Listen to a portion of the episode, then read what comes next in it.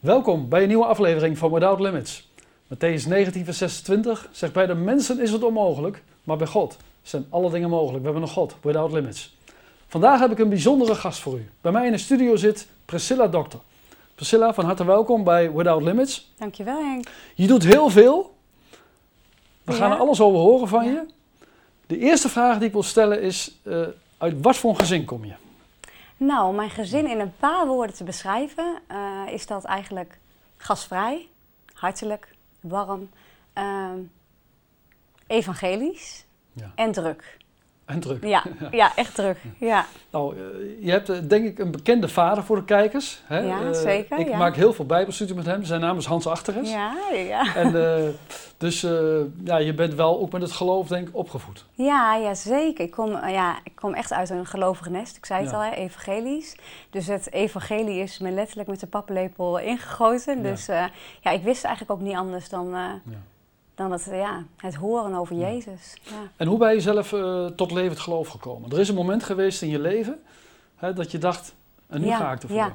Nee, ik ben natuurlijk eh, ja, altijd naar kampen, christelijke kampen gestuurd eh, door mijn ouders. En ik ging altijd naar de jeugdgroep, tienergroep, zondagschool, alles.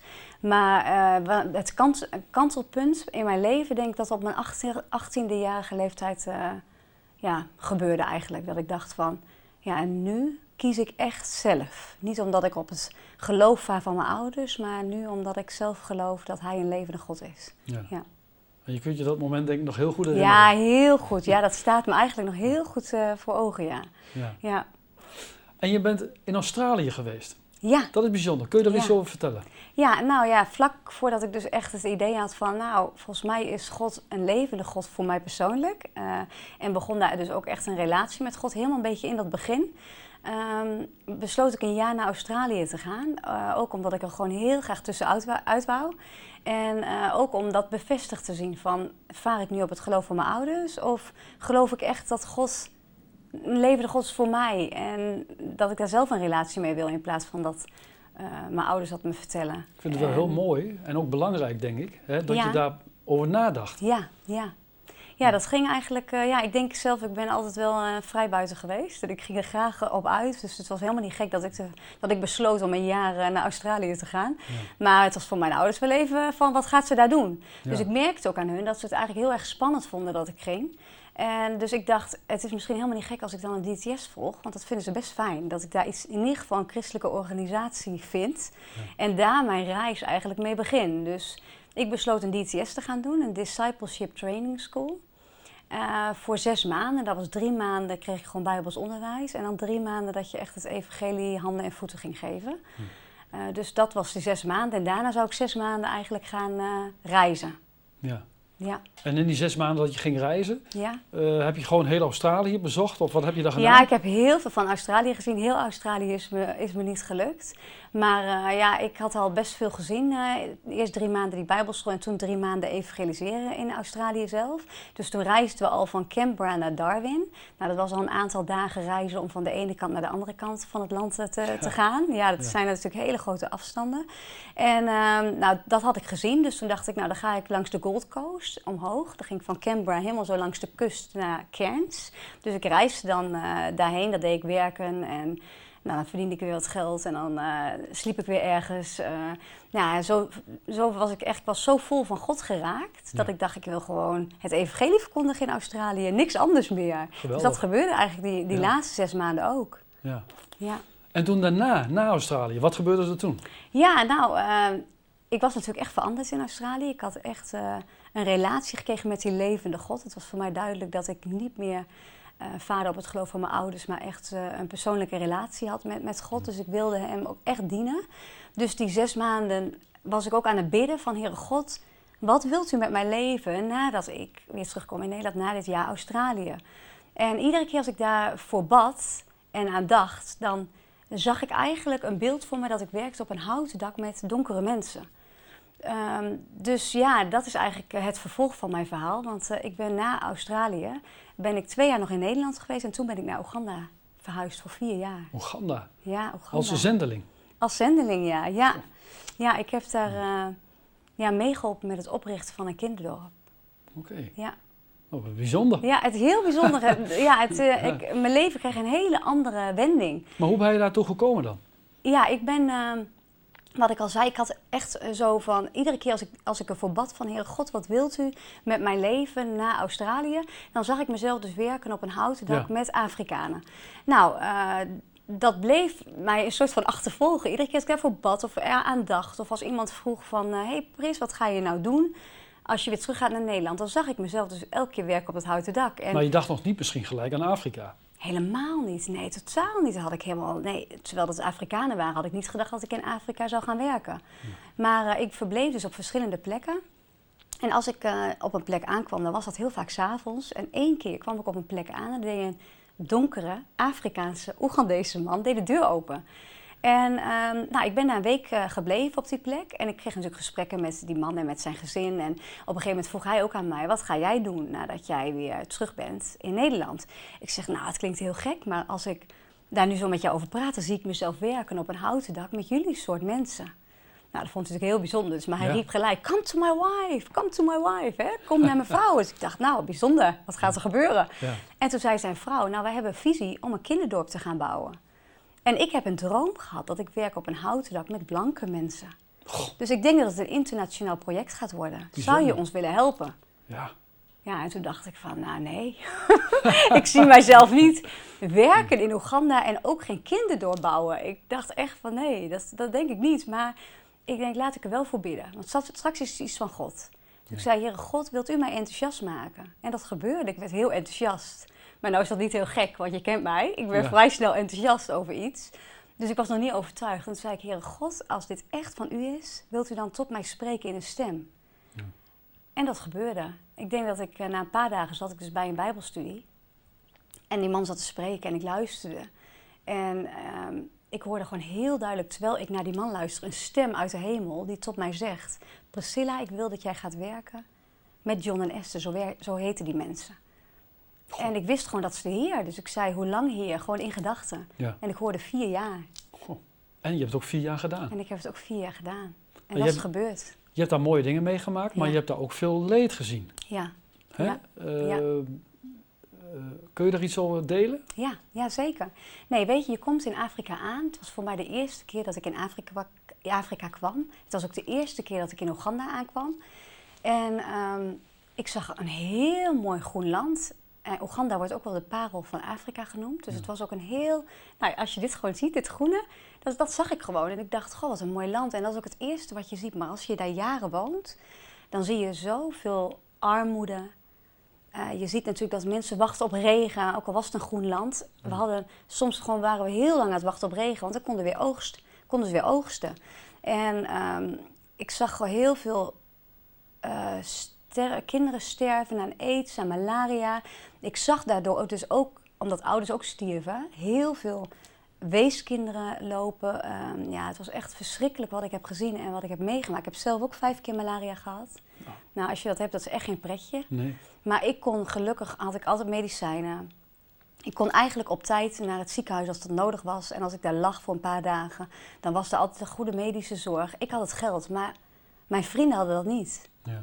Weet je, en dat was wel een paar ja, nare dingen. Op een gegeven moment zag ik eh, mijn, een ja, man waar ik heel nauw mee samenwerkte. Die, eh, ja, die, werd, die werd vermoord met een schroevendraaier. En dat was heel erg, want ik had gehoord dat hij was vermoord. En toen kwam ik daar aan. Het was eigenlijk net gebeurd. Zijn lichaam was eigenlijk nog warm. En ik zag het bloed nog gutsen uit dat gat. Goh. En ik, ik, ik- dat was echt heel traumatisch en ook heel na, want ik kende hem heel goed. En Ja. ineens was hij daar niet meer. En dat was ook de kant van Afrika. Best veel geweld en narigheid. En ja, dat moest je wel weer in een korte tijd verwerken. Nou, En zo gebeurden er heel veel nare dingen, heel veel corruptie. Nou, de man waar ik mee samenwerkte, John, bleek ook een corrupte man te zijn. En heel manipulatief. En daar eh, moest ik op een gegeven moment eigenlijk voor het land uitvluchten.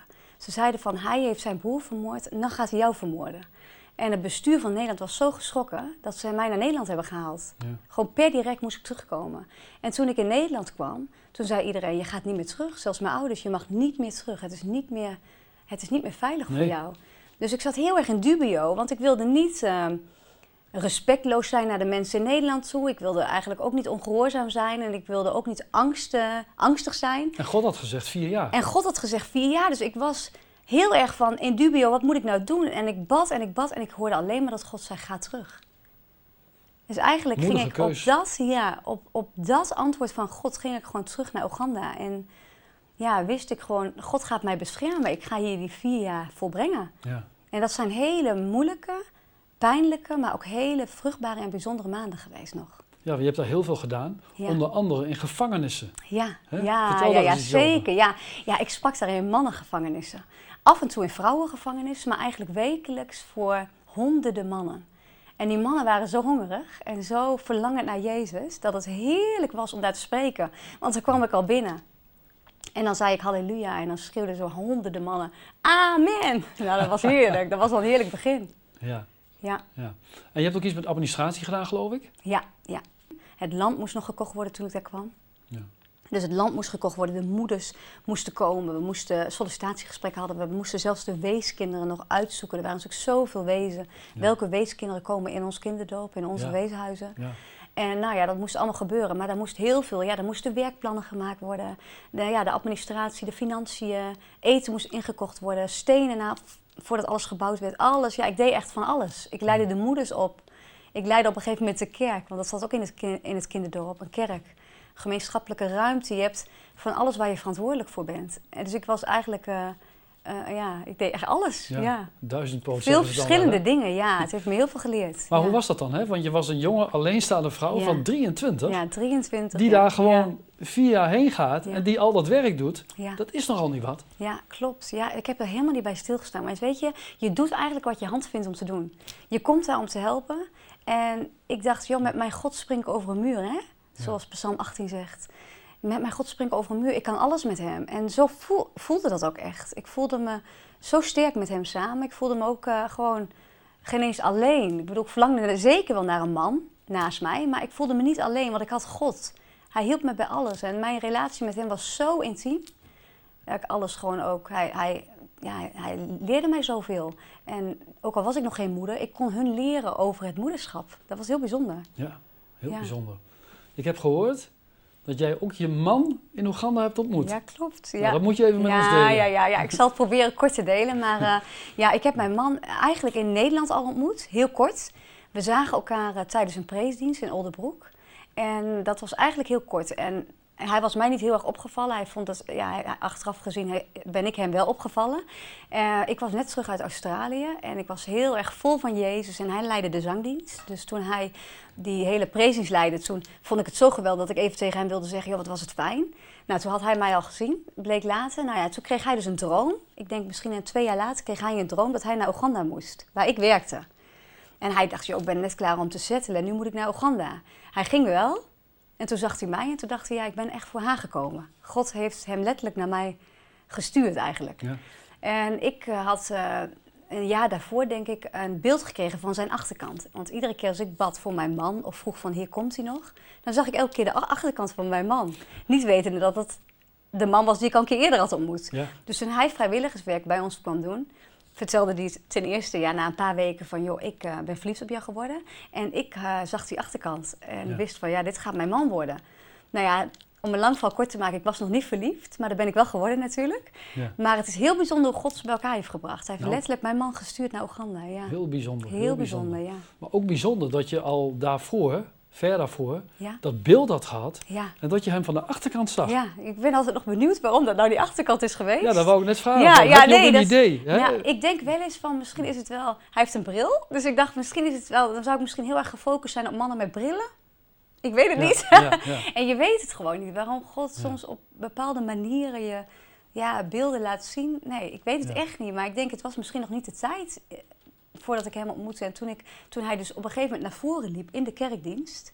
en ik zag zijn achterkant. Ik denk, dat was dus de tijd voor mij om te zien van... ja, dit was dus echt ja, een beeld van God. Dat was toen pas echt bevestigd, moet ik zeggen. prachtig. Ja, heel bijzonder. Prachtig. Nou, een hele andere kant van jou is dat je Ja. sinds een jaar ben je auteur. Ja, En ik heb hier Ja. een prachtig dagboek. ja. Jouw tijd met God. Kun je vertellen hoe dit gegaan is? Nou ja, het schrijven begon eigenlijk al in Oeganda. Ik hield eigenlijk altijd al van schrijven. Ik heb dagboekjes volgeschreven. Ik zat laatst nog te kijken op, eh, op de zolder en toen zag ik echt een hele kist met gewoon dagboekjes. Gewoon misschien eh, niet zo eh, iets dikker dan dat boekje wat ik heb geschreven, maar heel veel geschreven. Dus ik had het altijd al in me zitten. Maar ehm, het dagboek zelf, ik ben gaan schrijven met een bijbeltekst en met wat teksten onder en daarna een gebed. Dat begon eigenlijk in Oeganda al. En toen dacht ik, ik ga ooit een keer een dagboek uitgeven. En toen werd het steeds concreter. Ik werd moeder. Ik ben nu ondertussen moeder van vijf kinderen. Dus het moederschap, ik dacht, ja, tijd met God en het moederschap is best lastig soms. Want het kost best veel tijd. Nou, vooral met vijf kinderen. Met vijf, ja, het kost best veel tijd om kinderen ja. ja. te verzorgen. En tegelijkertijd ook daarin je tijd weer juist te benutten met God.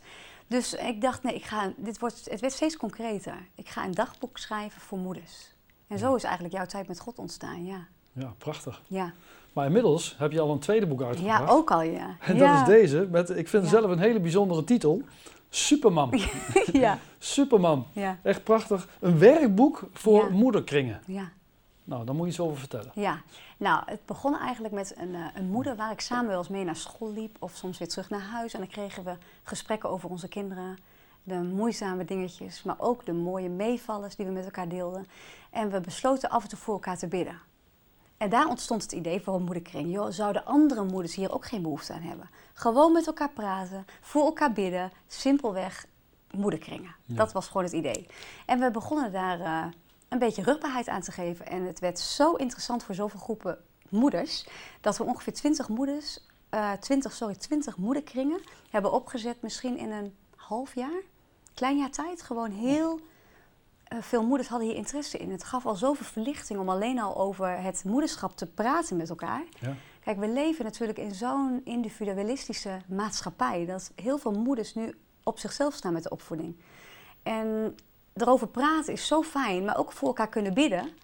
Dan weet je van, dit doen we samen met God. En we leren van elkaar, want we zijn kwetsbaar. We Ja. gaan niet doen alsof het allemaal maar makkelijk is en mooi. Het is soms zo super moeilijk. Ja, Maar we zijn, Hoe vaak zeggen moeders wel eens hè, eh, van eh, had ik dat maar eerder geweten? dat is Hè? het. Ja, dat Ja. is het. Ja, ik, eh, ik herken het precies wat je nu zegt. Ik heb dat zelfs je eigen vrouw wel eens horen zeggen. En ik heb het zelf ook wel eens gezegd. Joh, als ik maar, had ik het maar geweten, ja.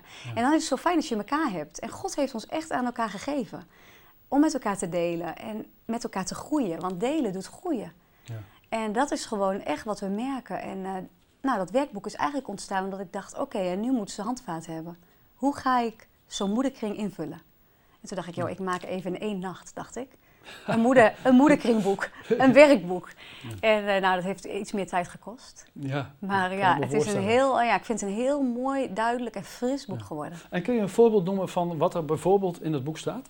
Nou, eh, het eerste hoofdstuk gaat eigenlijk al over schuldgevoelens. We kennen het allemaal als moeders. We voelen ons heel snel schuldig. We denken heel snel dat onze kinderen tekort doen. En dat we niet goed genoeg zijn. En dat ze beter een andere moeder konden hebben. En dat je dan eigenlijk, eh, dan staat er een heel mooi stukje uit jouw tijd met God. Dus ik, ik heb zelfs mijn, mijn dagboek er weer bij gehaald. Over schuldgevoelens en wat God daarover zegt. Dat God dus gewoon zegt dat je perfect gemaakt bent voor jouw kinderen. Dat hij jou heeft uitgekozen als moeder. Nou, ga zo maar door. En dan heb je een paar vragen staan over voel jij je wel schuldig? Wat, is, eh, wat, wat komt er wel eens in jou op? Eh, waarin ben je blij dat je moeder bent? Waarin ben je minder blij dat je moeder bent? Nou ja, daar praat je er met elkaar over. Iets van vier, vijf vragen. Ja. En dan staat er een, eh, ja, een soort van actiepunt, hè, wat je zou kunnen doen samen als groep. En dan een gebed die je samen kan bidden. Het lijkt me ontzettend bemoedigend. Ja, het is zo, ja, echt waar. Ja. Zo bemoedigend, Henk. Het is jammer dat je vader bent. maar nee, zeker, Ja. ja. Ik denk dat de moeders er heel veel baat bij hebben. En ik denk ook dat het fijn is om te doen. Het is Ja. bemoedigend voor de moeders Ja. die komen, maar voor Ja. jou ook denk ik heel fijn om te doen. Ja, nee, het is, eh, het is nu echt mijn lust in mijn leven geworden. En, ja. en je haalt je inspiratie, nou ik, ik neem aan uiteraard hè, van de Heere God, hè, van wat de Heilige Geest je ingeeft, maar ook vanuit je ervaring natuurlijk met vijf kinderen. ja, ja, nee, zeker. Ja, ik merk ook de stukjes, ik ben nu met een 365 dagen dagboek bezig. Ik merk dat ik de stukjes haal uit mijn leven en met mijn, ja, met mijn leven met mijn kinderen nu eigenlijk. Ja. Dat ik heel veel dingen die ik meemaak, ook juist hele moeilijke dingen, ook in het moederschap. eh, zoals mijn zoon Jefta, wat je weet, die is ziek. Ja. Ik maak daar, de afgelopen weken hebben we daar best moeilijke dingen mee, mee- meegemaakt. En hele verdrietige dingen.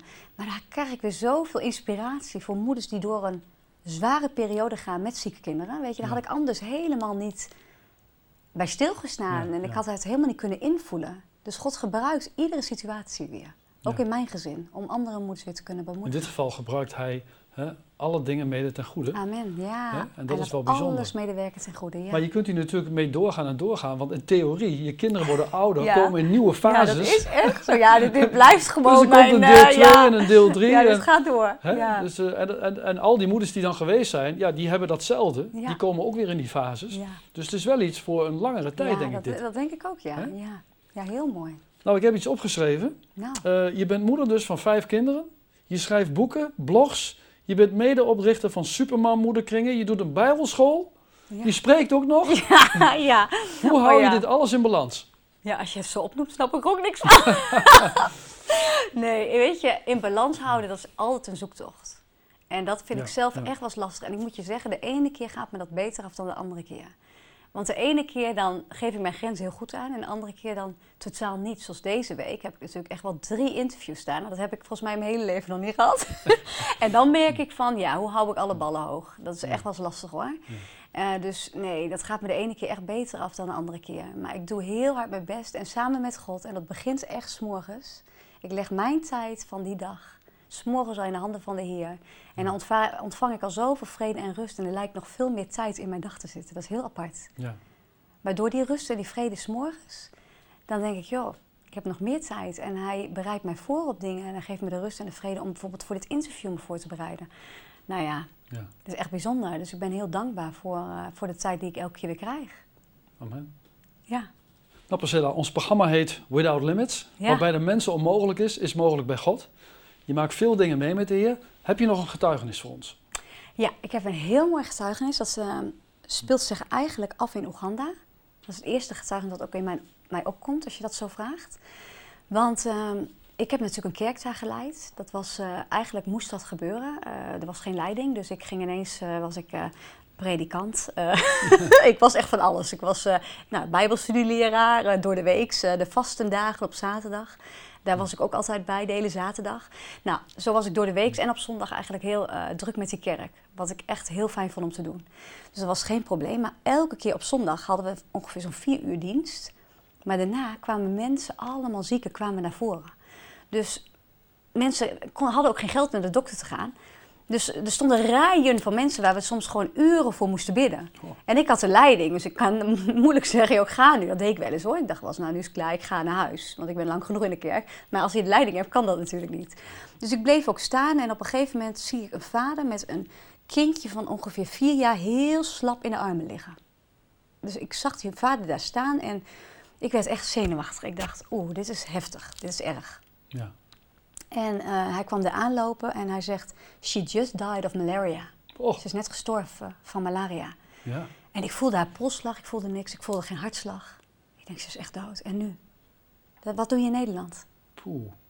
Dan denk je toch, die is dood, daar doen we niks Ja, meer mee. nee. Die is gestorven en, en daar, let's pray, zei iedereen. En iedereen begon te huilen en te bidden. En er werden gewoon allemaal werd er gezongen naar God. En, en de- de- ja, er groeide gewoon geloof in mijn Dus hart. echte van, aanbidding, zeg maar. Echte aanbidding. En er Ja. groeide geloof. En ik dacht, ja God, u kunt het doen. U zegt, leg de handen op de zieken en ze zullen genezen. Ja. En wij zullen de doden zien opstaan. Dus Heere God, laat dat de tekenen zijn die mij volgen op dit moment. En Ja. we begonnen te bidden met elkaar.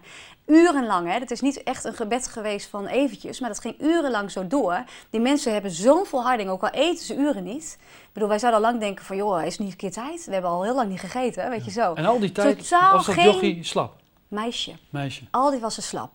En op een gegeven moment, ja, ik kon het ook bijna, als ik er nu over nadenk, kan bijna niet geloven dat het is gebeurd.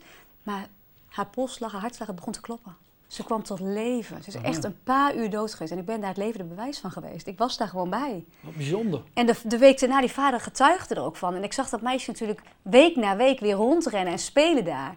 Ja, ik, ik, ik heb nog nooit zo'n groot wonder meegemaakt. En ik kan God er alleen maar voor danken. Wat een Ja. wonder, wat een getuigenis. Hij heeft gewoon waargemaakt waar Gods woord over spreekt. Ja. Marcus 16, hè, staat dat. Amen, ja, Ja. daar staat het, ja. Zo fantastisch. Nou, dat is gewoon wat ik mee mocht nemen binnen Nederland. Weet je, ik heb natuurlijk zo eh, veel meegemaakt, omdat we zo in afhankelijkheid van God leefden. En je komt in Nederland en daar hebben we alles weer. Het was voor mij op verlof wel eens heel erg wennen. Dan kwam ik eh, terug in Nederland en dan gingen we naar de supermarkt. En dan moest je een chuderans uitzoeken. En dan had je vijf verschillende merken. Of eh, met vruchtvlees, zonder vruchtvlees. Nou, dat soort dingen. Dat ik dacht van, Er is zoveel keus, er is zoveel, we hebben, zo, we hebben alles.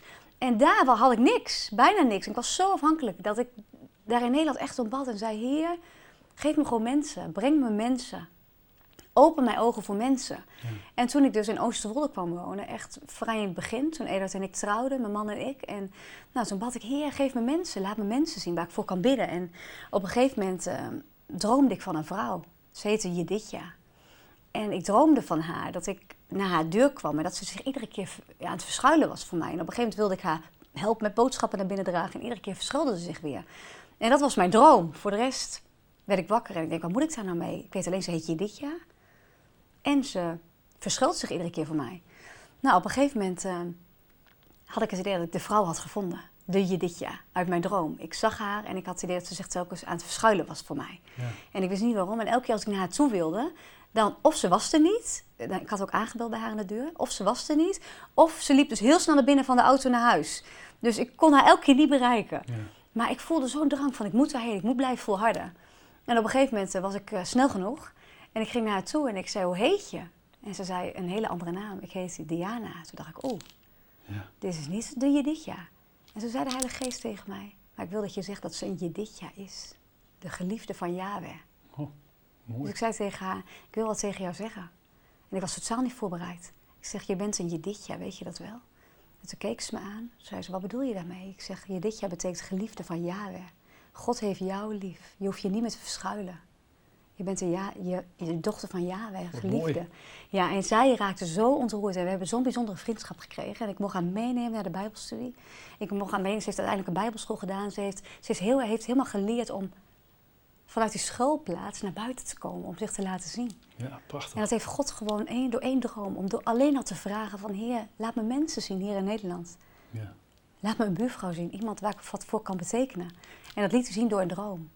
Dan zie je, als wij gehoorzaam zijn, Echt waar. dan gaat God door ons heen werken. Ja. En dat is zo mooi. Ja, en, en, dan brengt hij mensen op ons pad. Dat is het. En we hoeven alleen maar te bidden. God is maar een gebed van ons verwijderd. Ja. We hoeven alleen maar te bidden en dan komt hij daar al. En hij laat mensen zien. Hij opent eigenlijk je ogen. Ja, prachtig. Nou, Priscilla, we kunnen uren doorpraten volgens Absoluut, mij. Ja. De tijd zit er alweer op. Maar heel hartelijk dank voor je geweldige getuigenis. Geweldig wat je allemaal doet. Ga ermee door, zou ik zeggen, in nou, Jezus naam. Zeker, amen. En, zeker. Uh, nou, hè, wij zullen elkaar snel weer zien. Misschien dat je ooit nog weer in het programma komt met, als je weer een keer wat nieuws hebt. Ja, maar in ieder geval, Gods rijkste zegen in je bediening en hartelijk dank. Dankjewel Henk.